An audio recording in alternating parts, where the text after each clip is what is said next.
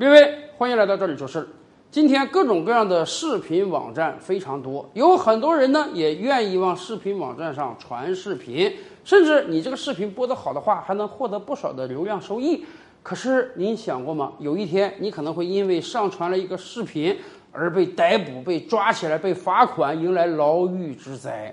会有这样的事儿吗？会有的，在日本就已经发生了。前两天，东京检方逮捕了三个年轻人，罪名就是他们曾经向某个知名的视频网站上传了上百段视频，获得了几百万日元的收入。关键的问题是，他们这些视频都是在解说电影，侵犯了人家的版权，所以他们未来有可能迎来上千万日元的罚款，甚至十年的牢狱之灾。这就讲到一个版权问题了。今天我们很多人在各种各样的小视频网站上都会看到各种各样的电影解说啊，有什么三分钟看完一部电影啊，十分钟说完一部电影啊，甚至还有很多电影的评论。说实话。短时间内了解到一部两个多小时的电影讲了什么，这对于我们来讲确实是个非常方便的事儿。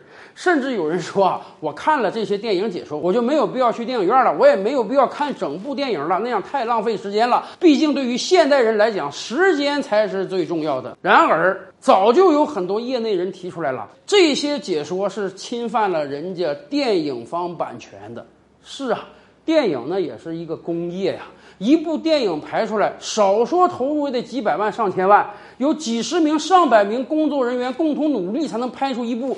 两个小时的电影，人家就指望着上院线或者卖影碟把这个投资收回来。哎，现在好了，免费的，有人三分钟就把这部电影讲完了。所以，电影从业者是非常反感这种行为的。前些日子，在我国也有上百家影视单位联合起来，要求抵制这种侵权的行为。而在日本，现在显然很严格了。日本警方就说，你如果发的这个小视频啊，是解读一部电影，其中呢偶尔只是用了这个电影几个片段，那么是可以容忍的。但是如果你通篇几分钟的小视频里通通用的是人家的电影片段，那么你这就涉嫌侵权了。人家辛辛苦苦拍出来的电影，凭什么这个画面你免费无偿拿过去用呢？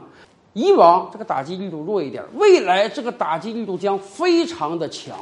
说实话，我也真替咱们国家这些创作者捏把汗。以往有的人可能赚到钱了，很有可能将来不单赚不到钱，还得把以往赚的吐出来，甚至有可能迎来牢狱之灾呀。有时候我也想啊，这种解说也好，评论也好，它有没有用呢？确实有益处，确实我们很多观众节省了时间，体会到了快感。